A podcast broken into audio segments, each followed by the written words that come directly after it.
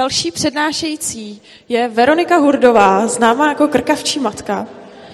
A... Ještě nemusíte to zkusit. Jen krátce. Verše o sobě napsala. Vždycky jsem byla ve spoustě věcí ta divná. Na rozdíl od svého patnáctiletého já se za to dnes už nestydím. Mám víc dětí než rukou. Gréta, Marián a Janek se jmenují. Ty děti, ne ruce. Když děti spí, píšu blog Krkavčí matka. A protože jsou všichni tři dobrý spáči po mamince, napsala jsem po nocích ještě třináct knížek pro dospěláky i pro děti. Miluju les, nohy v teple a mého muže Honzu, který na mě čeká v nebi. Děsí mě pobytové zájezdy, snahy o škatulkování a nesmířliví lidé se zavřenými hlavami. Tak já, Verče, předávám slovo. Děkuji. Z popisu vidíte, že kromě toho, že mám tři děti, píšu knížky, tak jsem i vtipná. Tahle přednáška, já jsem jako viděla, že dámy přede mnou i vlastně po mně, co budou vystupovat, budou mít přednášky velmi praktické. Moje přednáška bude naopak velmi nepraktická. Já ráda filozofuju a dneska si tady tu svoji obsesi budu na vás trošku možná masturbovat, tak pokud to někomu vadí, můžete odejít zavčasu a já se neurazím. Uh, možná přednáška bude obsahovat i nějaké prvky ezoteriky, špatného humoru. Smát se nemusíte, já si vystačím případně sama. Tak, já jsem si jako téma přednášky vybrala něco, co mě vlastně, neřekla bych, že trápí, ale přemýšlím nad tím od té doby, co se mi narodili děti. A to téma je, jestli je v Čechách možné provést děti od narození na práh dospělosti ve svobodě, jestli lze u nás vychovat svobodné děti. A možná bych se zeptala vás, já vím, že asi každý máme jinak zadef- zadefinované slovo výchova a jinak definujeme svobodu, ale kdo si tady myslí, že je to možné, že jde tady u nás vychovat svobodné dítě? Kam jenom zvedněte ruku, dobře, asi tři jste. Ne, já, ne. Kdo si myslí teda, že ne? A ti, co se nehlásili, to beru jako odpověď, že neví nebo nechtějí odpovídat té divné paní na podiu. Dobrá. Tak jo, tak docela to tady vypadá optimisticky, tak to mám radost. Já teda na konci řeknu, co si myslím já, ale pojďme se do toho uh, pustit skrz tu svobodu. Asi bych se vás, každýho z vás zeptala, jak definujete svobodu, nebo co si pod ní představujete, tak asi dostanu sto různých odpovědí. Um, a já vám řeknu tu svoji, jak si svobodu představu. A tady teda dávám ten ezoterický alert, o kterém vím, ale bude to založený na nějaký mojí víře. Um, možná nejdřív řeknu, co si myslím, že svoboda není. Svoboda pro mě není něco, co si někde očkrtáte a řeknete si, že když bude splněno všechno, co je napsáno v základní listině práv a svobod, nebo nedej bože v občanském zákoníku, nebo někde podobně. Takže bude člověk svobodný. Pro mě ta svoboda je jít v souladu se svojí duší. Nejít proti sobě, nebojovat s tím, jak jsme vnitřně nastavení. Což je velmi subjektivní věc a z toho plyne, že pro každého z nás ta svoboda bude vypadat nějak jinak. Tak... Taky jsem říkala, že budu mluvit o tom, v co věřím. Já věřím totiž v tom, že v každém z nás je nádherná a krásná, čistá duše. A tady byly občas nějaký miminka, mohli jste si pochovat třeba u vchodu malého Mariána. Kdo toho využil? Nebo kdo, kdo tady má, kdo tady má, jako ne tady sebou, ale vůbec, že držel někdy v poslední době miminko v ruce? Malý, prostě nějaký, nehýbací, třeba půlkalý. Zkuste si to někdy. Mně to přijde skvělý trénink na to, aby tam někdo ukazuje nějaký prsty, toto. Dobře, dobře. Uh, malý miminka mají v očích něco, co mám pocit, že, že vlastně je úplně čistý průzor do toho, uh, jak ta duše je krásná, čistá a neskažená. Oni se vlastně rodí uh, svobodný. Nemají o sobě žádnou pochybu, nemyslí si, že jsou špatný, nebo nějaký pokažený, nebo um, asi ty pochybnosti jsou jako velká součást uh, toho, té čistoty, uh, který vlastně ty miminka nemají. A mě by zajímalo, kde se to po cestě stane, kde se to pokazí, že se člověk od té své duše odkloní, že se ztratí, že to, že jako malej si věřil a nepochyboval o žádném svým kroku, se změnit v bandu dospělých, to jako nemyslím třeba vás, který ale o sobě hodně pochybujou, přemýšlej, jestli udělat to nebo ono, jestli chodí do správného zaměstnání, jestli by se neměli náhodou třeba za sebe stydět, za to, jaký jsou. Tak kde se to, kde se to ztratí? Um, možná by ty příběhy jednotlivý byly zajímavý. Já řeknu příběh svůj. Uh, já jsem měla pocit, že jsem napojená na svoji duši, byla asi tak do svých třeba pěti let. Uh, byla jsem hodně takový zádumčivý dítě, neoblíbený dítě, jsem vlastně neměla kamarády asi tak do svých osmnácti let. To už se teda změnilo, už nějaký kamarády mám, tak mě nemusíte litovat, ale... A vystačila jsem si hodně s kreslením a potom, když jsem se naučila asi v pěti letech psát, tak jsem začala dělat komiksy. Psala jsem pohádky, dělala jsem to pro svou ségru a byl to pro mě svět, do kterého jsem byla schopná si zalézt, být tam neuvěřitelně dlouho a věděla jsem, že, je to, to, že to je to ono. A pak uh, jsem přišla do školy a tam se to celý nějak pokazilo, že jsem byla takový snaživý dítě a ještě relativně chytrý dítě, uh, což takhle zpětně vnímám, že bylo spíš na škodu než k užitku. A chytila jsem se toho, o čem tady byla řeč ráno, o té jako vnitřní, vnější motivaci, tak já jsem přešla z té vnitřní motivace na tu vnější. A někde jsem tu nitku, tu propojku na svoji duši ztratila. Takže možná uděláme takový jako výzkum. Jo? Já jsem teda dělala devět let ve výzkumu trhu, takže vás tady bude poslední asi hlasování. kdo, kdo má jako tady z vás dospělých pocit, že se někdy po cestě ztratil od té své duše? Všichni, dobře. Já se jenom dojdu pro pití.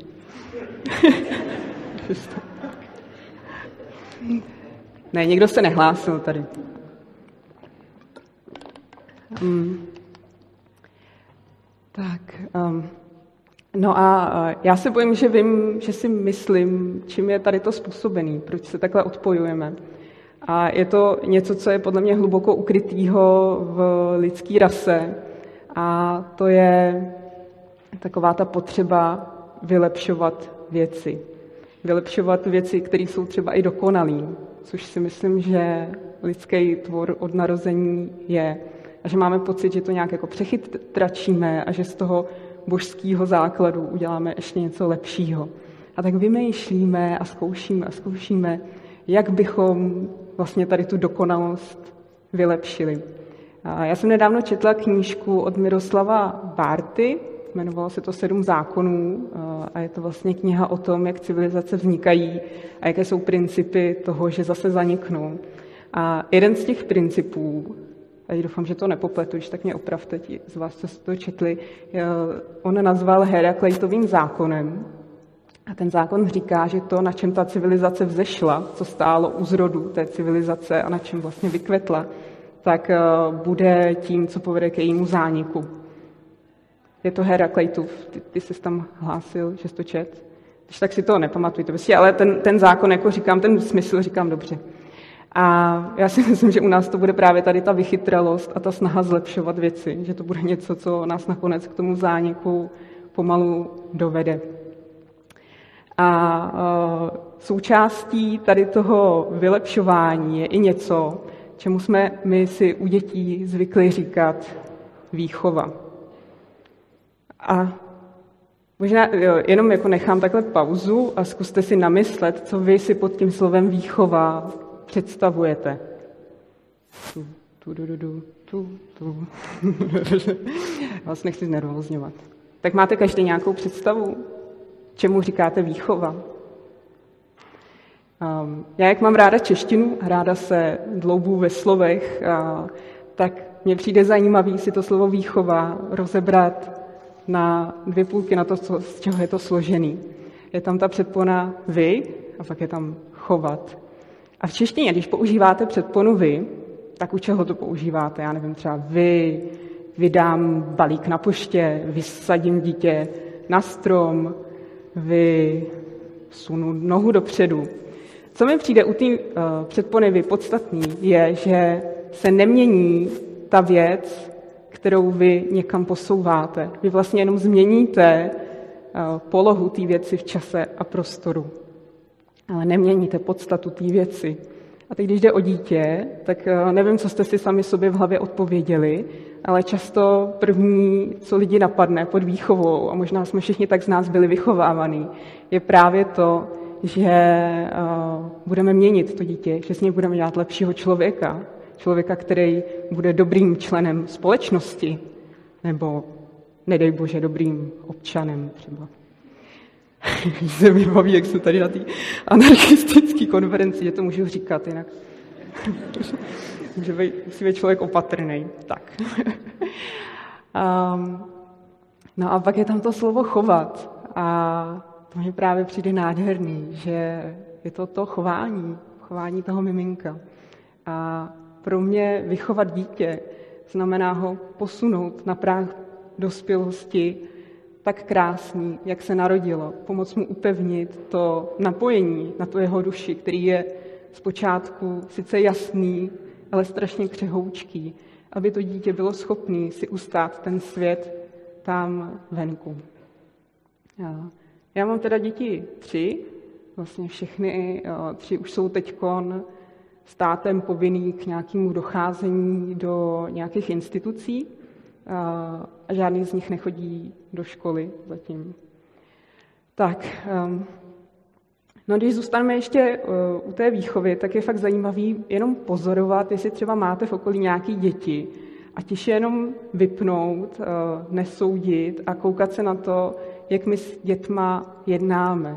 Mně přijde, že vlastně dítě je už taková poslední kategorie lidí, se kterou my zacházíme, uh, jak to říct, já nechci říkat jako s otrokama, ale že s nima jednáme degradujícím způsobem. A co je ještě horší, je to, že je to společností schvalovaný. Uh, že je třeba uh, ještě poměrně uznávaný to, že dítě je potřeba občas plesknout, protože neudělalo něco, co jsme my chtěli. Uh, nebo že s dětma se mluví jinak než třeba s nejlepší kamarádkou. Jo. To my jsme teď nedávno s dětma četli knížku, někde jsme uh, narazili u kamarádů v knihovničce, byla Vladislava Špačka, jmenuje se to Dědečku vyprávěj. Já nevím, jestli jste měl někdo uh, to štěstí nahlídnout tady do té publikace. Není tady Vladislav?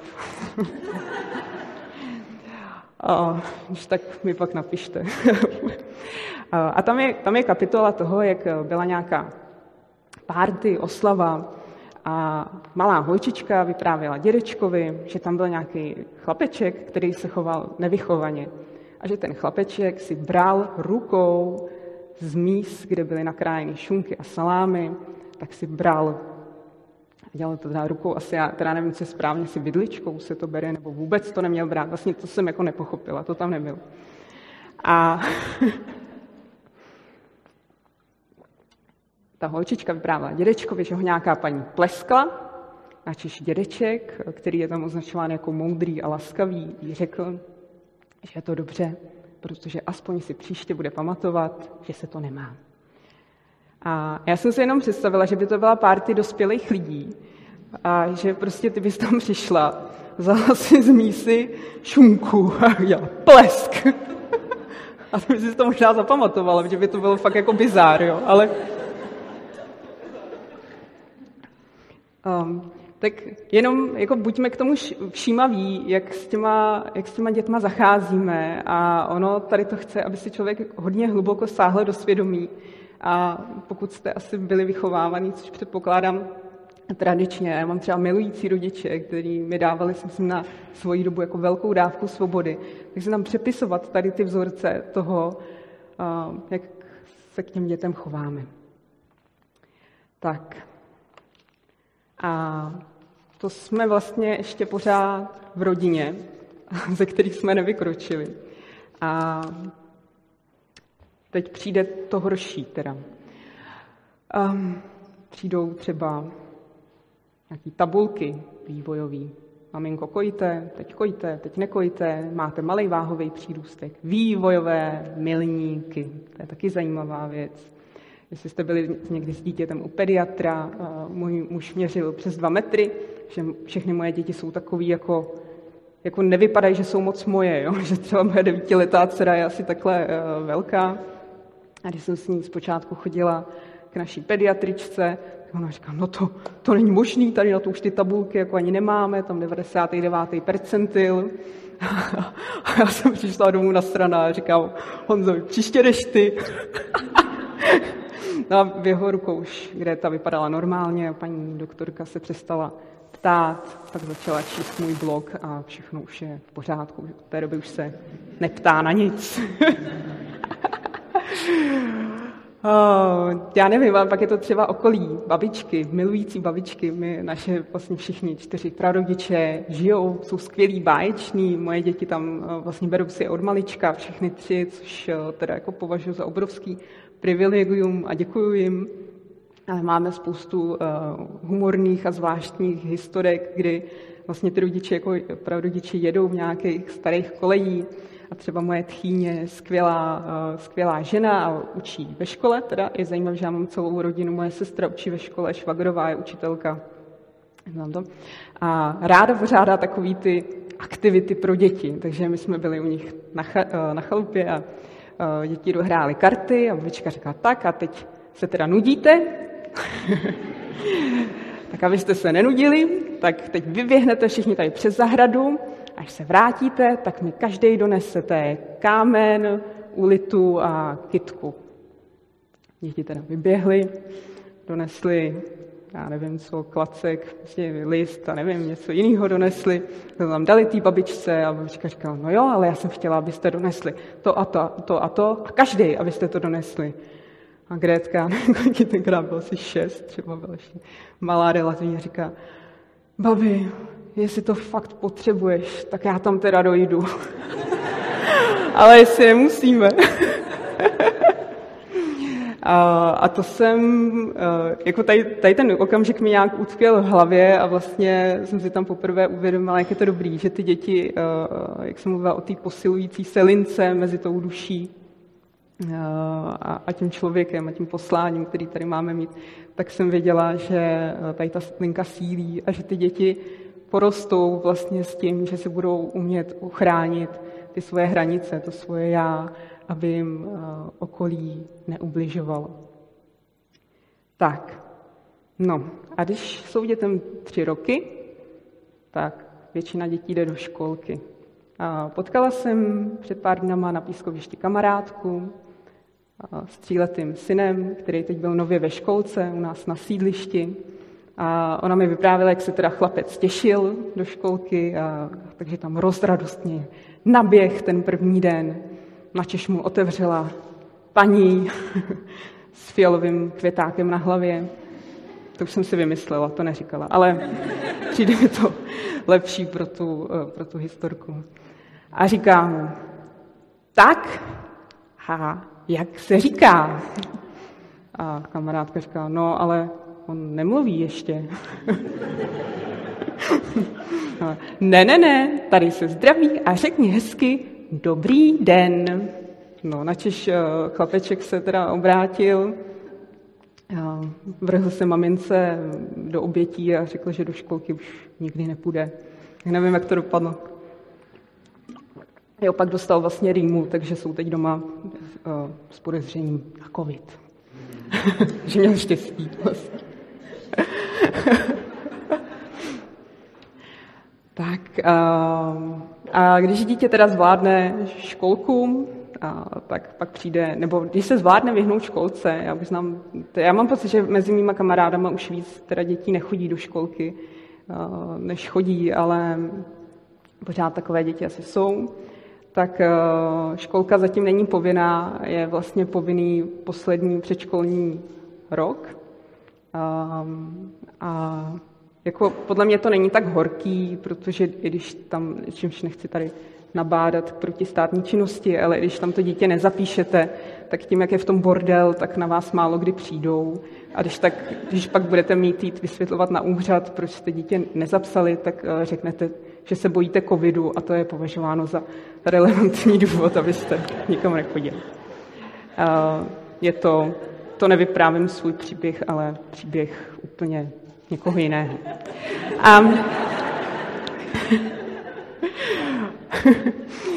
A když pak teda přijde škola, pouštěli jste si někdy, znáte Jiřího Charváta, stand-up komika? Někdo ho zná. Tak já teda se pokusím jako parafrázovat scénu, co se hrál ono, bude to, bude to jako asi trapný, ale mně se to hrozně líbilo. Kdy přijde prvňáček první den do školy a říká, tak právě jsem se přestal počůrávat, už umím nějaký písmena, umím počítat. A čekám, že mě tady naučíte emoční inteligenci, jak vycházet s partnerem, jak být v životě šťastný.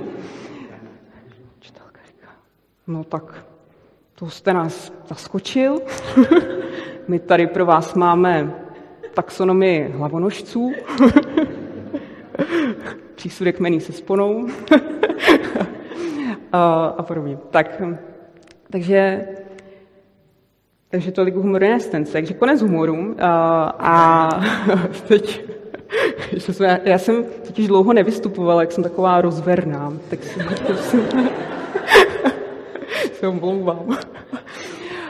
Um, no, myslím si, že jako z mnoha zdrojů k nám doléhá, že ta škola trochu tak jako smrdí. Jo? A říkají to i takové autority a kapacity, jako třeba kapela sto zvířat. My se to vždycky pouštíme s dětma prvního září, ty vole, na základní škole. Si to pouštěj? Ne, oni jsou ty kapela, ta kapela to jsou všichni učitelé. Všichni učitelé. No tak to, jsem, tak to mi úplně zkazilo. To už to... Je to pěkná, mně se ta písnička líbí.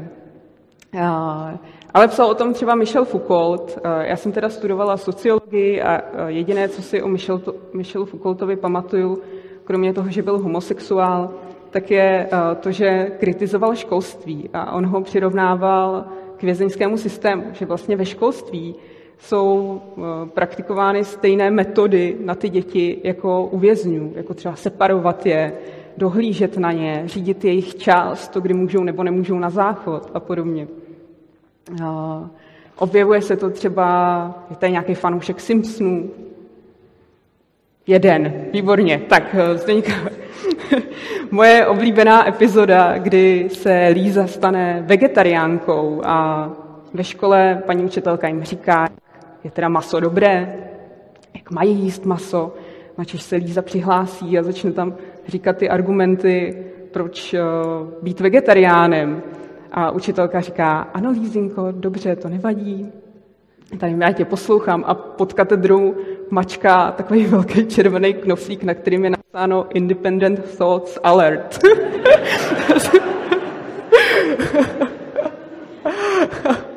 Tak um, tolik ke kritice, nebo Pipi dlouhá punčocha, že jo? Všichni známe, to je jako nejznámější asi anskulerka. A je, je prostě zajímavý, že tohle vzniklo v, dílo vzniklo v padesátých letech ve Švédsku, což uh, přijde jako hodně pokroková záležitost a ta scéna, kdy Pipi přijde do školy a paní učitelka jí říká, kolik je pětkrát sedm? A Pipi jí říká, ty to nevíš, že se mě ptáš. uh, takže ta kritika se objevuje. A já sama si teda myslím, že na mnoha úrovních vlastně v té škole se dějou takové divnosti, můžeme tomu říkat divnosti třeba. A třeba to, že vás nutí chodit do školy, do třídy se stejně starýma lidma, vzdělávat se se stejně starýma lidma. Kdybych se vás, tak pojďme to jako udělat, teda, já už jsem říkala, že se vás na nic ptát nebudu, ale uh, uh, jak se učíte, když se, když se teď jako dospělí učíte, jak byste to popsali, kdy se učíte, co vás motivuje, víte někdo, tady se krásně usmíváš, tak... Uh, učím se, když mám jako čas a učím se to, co potřebuju, jasně, ještě někdo. Tady jsme byli na obědě spolu, tak... Když máš chuť, jasně. No to jsou, to mně přijde přesně, že to zazněly jako takový dvě hlavní motivace. Já se teda ještě učím, když něco jako hrozně moc potřebuju, i když je mi to třeba nepříjemný, já nevím, jak vyplnit daňové přiznání nebo takovéhle věci, tak to je ještě jako druhá věc, kdy jsem schopná se nastartovat. Jo, ale u většiny z nás to bude proces, který třeba nebude kontinuální, nebude trvat od září do, do, kdy tam, do června a se zimníma, jarníma, předpodzimníma, nebo jaké jsou ještě prázdniny a, s pauzama, ale bude to nějaká věc, která se bude třeba řídit ročním cyklem, u žen třeba menstruačním cyklem, já nevím, jestli ženy to u sebe pozorují, ale já mám období, kdy jako saj, saju jak houba ty informace a pak bych jen tak jako ležela a střebávala. A myslím si, že tohle je velmi normální, že i v přírodě se to děje, že i stromy na to, aby rostly, tak potřebují mít vegetační klid. A je to přirozený a my vlastně ty děti nutíme učit se nejenom v čase, kdy oni nechtějí nebo nemají na to chuť, ale i dokonce věci, které oni sami nechtějí. A nebo pak to, že třeba dělíme ten strašně velký barevný svět kolem nás, takže ho dělíme do předmětů. Tady já jsem s Gabrieli viděla teda jenom kousíček té přednášky, ale ona právě zmiňovala, že ty děti by spontánně ten svět nerozdělili na češtinu, přírodovědu, vlastivědu, nebo já bych to teda, uh, moje nejstarší dítě ve čtvrtý třídě, tak měla vědět uh, ty předměty a já bohužel, to dělám já? Ne. A bohužel teda nevím. Uh, ale dě- děti by to spontánně neudělali. Je to vlastně věc velmi nepřirozená a, a dokonce si myslím, že to i v tom procesu učení brání, protože to takhle rozškatulkovat a vytrhnout z kontextu. To jsme zažili třeba i my, že a, se učí něco jiného v češtině, něco jiného v dějepise. V dějepise se učíte pravěk, že jo, ten jsme všichni brali asi třikrát. A vždycky, než jsme došli do druhé světové války, tak už se pak zase jel pravěk od začátku. A, a něco jiného jsme se učili v češtině. A přitom úplně přirozený způsob, jak k tomu přistupovat, je vidět to v tom kontextu. A já jsem, no už je to trošku díl, ale třeba, a, co víte o Friedrichu Nietzschem? Byl to nihilista, jmenujeme známý citát, Bůh je mrtev, nebo jaksi nedoslýchavý spolužák. Lukáš Hron napsal do sešitu, Bůh je mrkev. Kuriozitka. Vlastně jsem o Friedrichu Nietzschem nevěděla nic do té doby, než jsem si přečetla knížku Když Nietzsche plakal, což teda velmi doporučuji.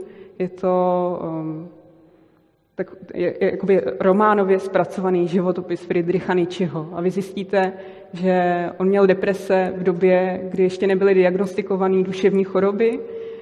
Chodil za svým lékařem, který se ho snažil léčit klasickýma medicínskýma způsobama a zjistil, že nejvíc mu pomáhaly rozhovory. A najednou pochopíte vlastně celý to, co bylo v pozadí toho, proč on došel k tomu, že Bůh je zelenina. Že Bůh je mrtev.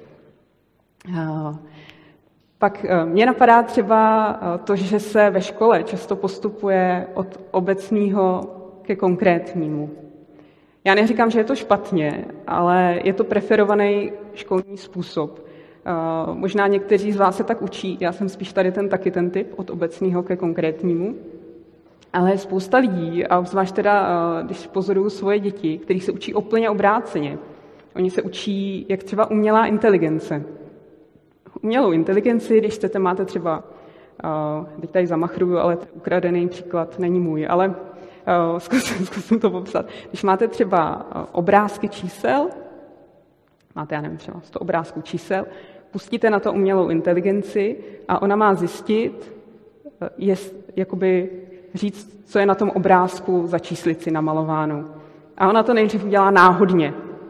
A vy jí pak řeknete, tady se spletla, tady je to dobře, tady jde. A když ji pustíte po druhý, tak ona se bude učit a bude jakoby zpřesňovat ten svůj odhad toho.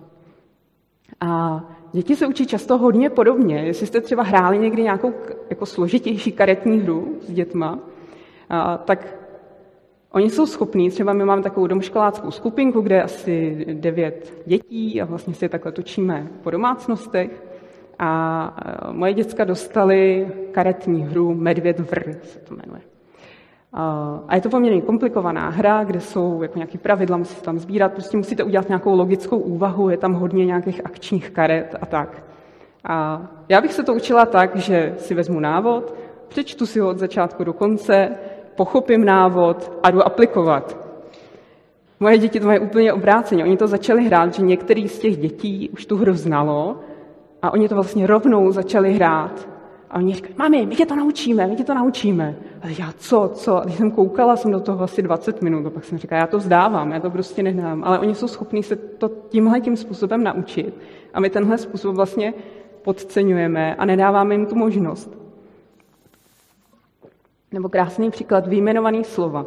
Gréta, ta moje nejstarší dcera, je devět, takže už by asi nějaký vyjmenovaný slova měla umět vyjmenovat.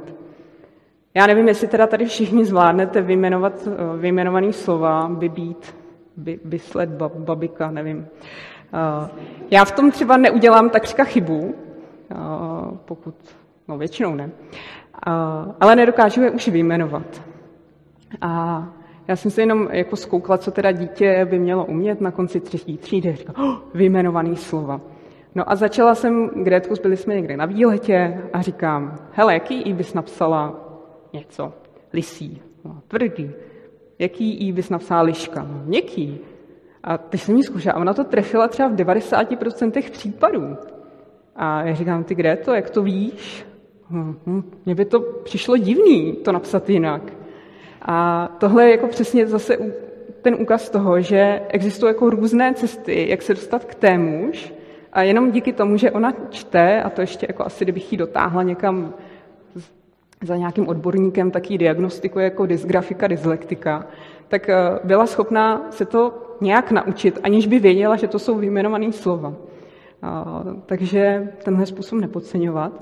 No a pak teda zmíním ještě jednu věc a to budu vyprávět poprvé, tak doufám, že to zkusím předat nějak srozumitelně, že to pochopíte, když tak na mě mávněte, že to je mimo. Ale že mi přijde, že na těch školách se učí vlastně nejméně zajímavá úroveň vědění. A jak to vysvětlit? Třeba v dějepise se naučíte dva tisíce dvanáct, výborně, tak, zlatá bula. Uh, no tak to jsem myslela, ale je vidět, že tamhle jsme napojení.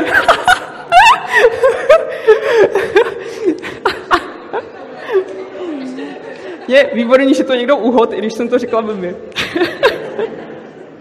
Je vidět, že máme podobně vymytý mozky.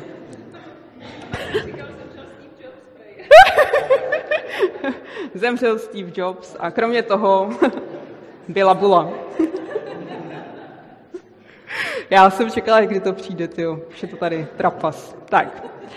A, a že, že vlastně tady to je taková jako prostřední žitá rovina toho světa. Typu, já nevím, rovnoramená páka ve fyzice. Ale že to jsou věci, které ve vás nevzbudějí úžas. Vyjmenovaný slova, ani rovnoramená páka, ani dvanáct dvanáct prostě v člověku nevzbudí úžas. Úžas ve vás vzbudí... Martine? Právě není pravda. Já vím, ale ty jsi autista, tak to se nepočítá. já, já vím, že existují lidi, ve kterých... Dobře, tak... Uh... To děláme potom jako takovou dodatečnou příručku pro autisty, ty může zajímat. Já tě pak doporučím, mám výborné knihy, které tě uspokojí. Tak u většiny lidí, kteří jsou neurotypičtí, toto úžas nevzbudí, ale jsou tam dvě úrovně. Jedna je taková jakoby pod úroveň, třeba u té fyziky je to krásně vidět, rovno ramená, páka, nic, ale jakmile se dostanete na kvantovou mechaniku, tak to prostě vám padá brada, protože najednou si musíte tu hlavu otevřít a nechat do ní proudit nové myšlenky. A stejně tak je to s kosmologií nebo s teorií relativity, což je zase jakoby ta nadúroveň, nějaká metaúroveň. A je to přesně ten důvod, že já třeba mám pocit, že největší jako drive do vzdělávání začínám mít až teď. Já mám pocit, že i kdybych tady žila do sta let, tak nestihnu si přečíst všechny ty knížky, které mě zajímají, které třeba propojují to vědění nad úrovní těch předmětů, které se učili ve škole. Třeba teď doporučím, čtu, ještě to nemám dočtený, ale je to skvělá knížka o matematice. Kdo, kdo, má, kdo, kdo má rád matiku? Co jste to za skupinu? Výborně, tak. Pro ty z vás, co jste uh, ruku nezvedli, uh, tak uh, doporučuji knížku Alexova Dobrodružství v zemi čísel, uh, kde on se fakt jako vydává, vlastně ta, popisuje tu matematiku jako neuvěřitelně dobrodružnou pouť, kde to propojuje s historií, s návštěvou různých matematiků, který vykládají třeba na téma čísla pí. A to už bych souhlasila s Martinem, že najednou člověk pochopí, jak pí je úžasná věc a že v tom fakt můžete spočinout a čisto, a čisto jak detektivku a těšit se nakonec. Tak já vůbec nevím, jak jsem na tom s časem. Já jsem se tady... Můžu. No báječný, tak to bude akorát. Um, tak um, a já vím, že už existují inovativní školy. A děkuju Pánu Bohu za to, že stále vznikají, i přesto, že třeba stát jim hází občas klacky pod nohy. Ale pro mě vlastně žádná z těch škol už není dost svobodná, protože když, možná Ježek bez klece, tak jaký místo, kápi, um, tak pro mě vlastně, jak Zdeňka o tom mluvá, že je to jakoby vězení s mírnější bachařskou službou, tak pro mě to je vlastně, že se tam dají jako na ty mříže nějaký záclonky a hezký koberečky a dáno diskuzní kroužek, ale to nejpodstatnější, co mi nejvíc vadí na těch školách, je, že to dítě nemá možnost říct už dost, já už tohle nechci a chci odejít. A v tom vnímám obrovskou nespravedlnost vůči těm dětem, který vlastně jsou tady tím vláčený a strhávaný náma dospělejma, kterých se možná skrz tu školu snažíme udržet nějaký starý status quo, který nám takhle pomalu ujíždí mezi prstama a my neumíme říct, tak se vzdáváme, necháváme to bejt a vy jste teď ta nová generace a pojďte si to vystavit znova a tak, jak vy chcete. Tak. A já jsem na začátku položila nějakou otázku toho, jestli je možný u nás vychovat dítě ve svobodě nebo ke svobodě. Um, možná to vypadá, že teď jsem tady řekla jako všechny negativa, které to dítě můžou potkat na té jeho cestě. Uh, nicméně já jsem optimista. A myslím si, že to jde, že... že to jde, akorát to není úplně lehký. A napsala jsem si tři věci, které si myslím, že jsou důležitý pro to, aby jsme to dítě na té cestě ke svobodě mohli podpořit. Možná to jsou jenom dvě nakonec. Je to tato jedna. Jedna z nich je jako rodič poznat sám sebe, porozumět si, poznat svoje hranice, byla tady řeč o hranicích, pro mě je to jako strašně důležitý téma, vědět, kde já mám svoje hranice, vědět, že ty hranice se můžou hýbat, že jeden den jsem unavená, takže tu myčku nevyndám a druhý den mám spoustu energie a ráda vyndám myčku, ještě zametu a ještě dám dětem pusu. A potom je to pro mě nějaká autentičnost, že když už se člověk najde, je vnitřně klidnej, je propojený se svojí duší, Uh, tak teprve můžu začít jako rozdávat ven, že dokud já budu sama vyhořelá a smutná, tak je to hrozně těžký, tak nemůžu zachraňovat děti v Africe. A když s tím vyjdete ven, tak být autentický, což je teda sakra těžká práce, protože, protože jsme třeba velkou část života byli neautentický, byli jsme nuceni se nějak ohýbat, křivit, dělat něco, co někdo jiný chce. Jenže uh, já mám pocit, že takhle ten svůj život jako autentický, s peříčkama v uších a, a na boso, že žiju poměrně dlouho a myslím si, že se dokážu odvážit říct, že ta autentičnost je ve finále vlastně vždycky nejlepší. říct pravdu. Když nevíte, kudy ven, i třeba v komunikaci s dítětem, on vám položí nějakou otázku, tak vy můžete říct, oh, já vlastně nevím, nechceš mi poradit? A ty děcka na to skvěle reagují, nejsou, nejsou tím ani zaskočený a je skvělý, že oni to dokážou pak reflektovat a vlastně vás odrážejí a dělají úplně to stejný. No a poslední teda krok, tak jsem nakonec ty tři poskládala, pro mě je ten, že ve chvílích, kdy na to dítě tlačí vnější svět, takže by ta jeho tenoučká propojka s jeho duší, ta svoboda v něm mohla být nahlodaná, tak ho jako rodič zaštítit. Dát mu třeba možnost volby. Dát mu, říct mu, do školy nemusíš. Není to jediný možný způsob vzdělávání. A tohle taky vyžaduje, jako neustále napadat třeba svoje přesvědčení. Tak. Takže to je všechno. Já jsem se rozpovídala víc, než jsem chtěla. Tak doufám, že ta přednáška skončila optimisticky, že nebudete odcházet zdrcení po dnešku. A já, já nevím, tady máme ještě nějaký... Jo, určitě, jestli, chci, jestli máte nějaké dotazy, tak se hlašte, já vám donesu mikrofon. Jo, a kdyby ne, tak já jsem dostala povolení, že prý můžu říct jeden takovej vtip, kdyby se nikdo neptal. Ale je hroznej teda. Tak se schválně nikdo na nic nezeptá, protože to všechny bude zajímat. Tak se radši zeptejte, protože já se, bych se asi styděla.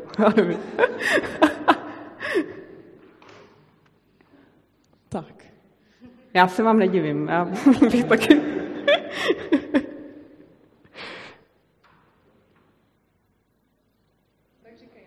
Takže prosím. A pak se někdo zeptáte, jo? Ale fakt strašné. Přijde maminka domů a najde tam tatínka u televize s dětma a říká, a už je teda večer. Jo, já jsem chtěla ještě, že neumím vykládat vtipy. A už je večer a maminka říká, jak to, že ještě nejste v posteli a co koukáte na televizi? A, a pak se podívá, na co kouká a říká, ježišmarja, teď vy koukáte na porno. A tatínek říká, no ale je to dětský porno.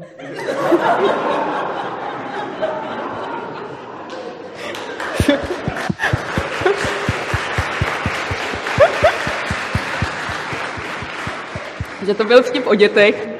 A...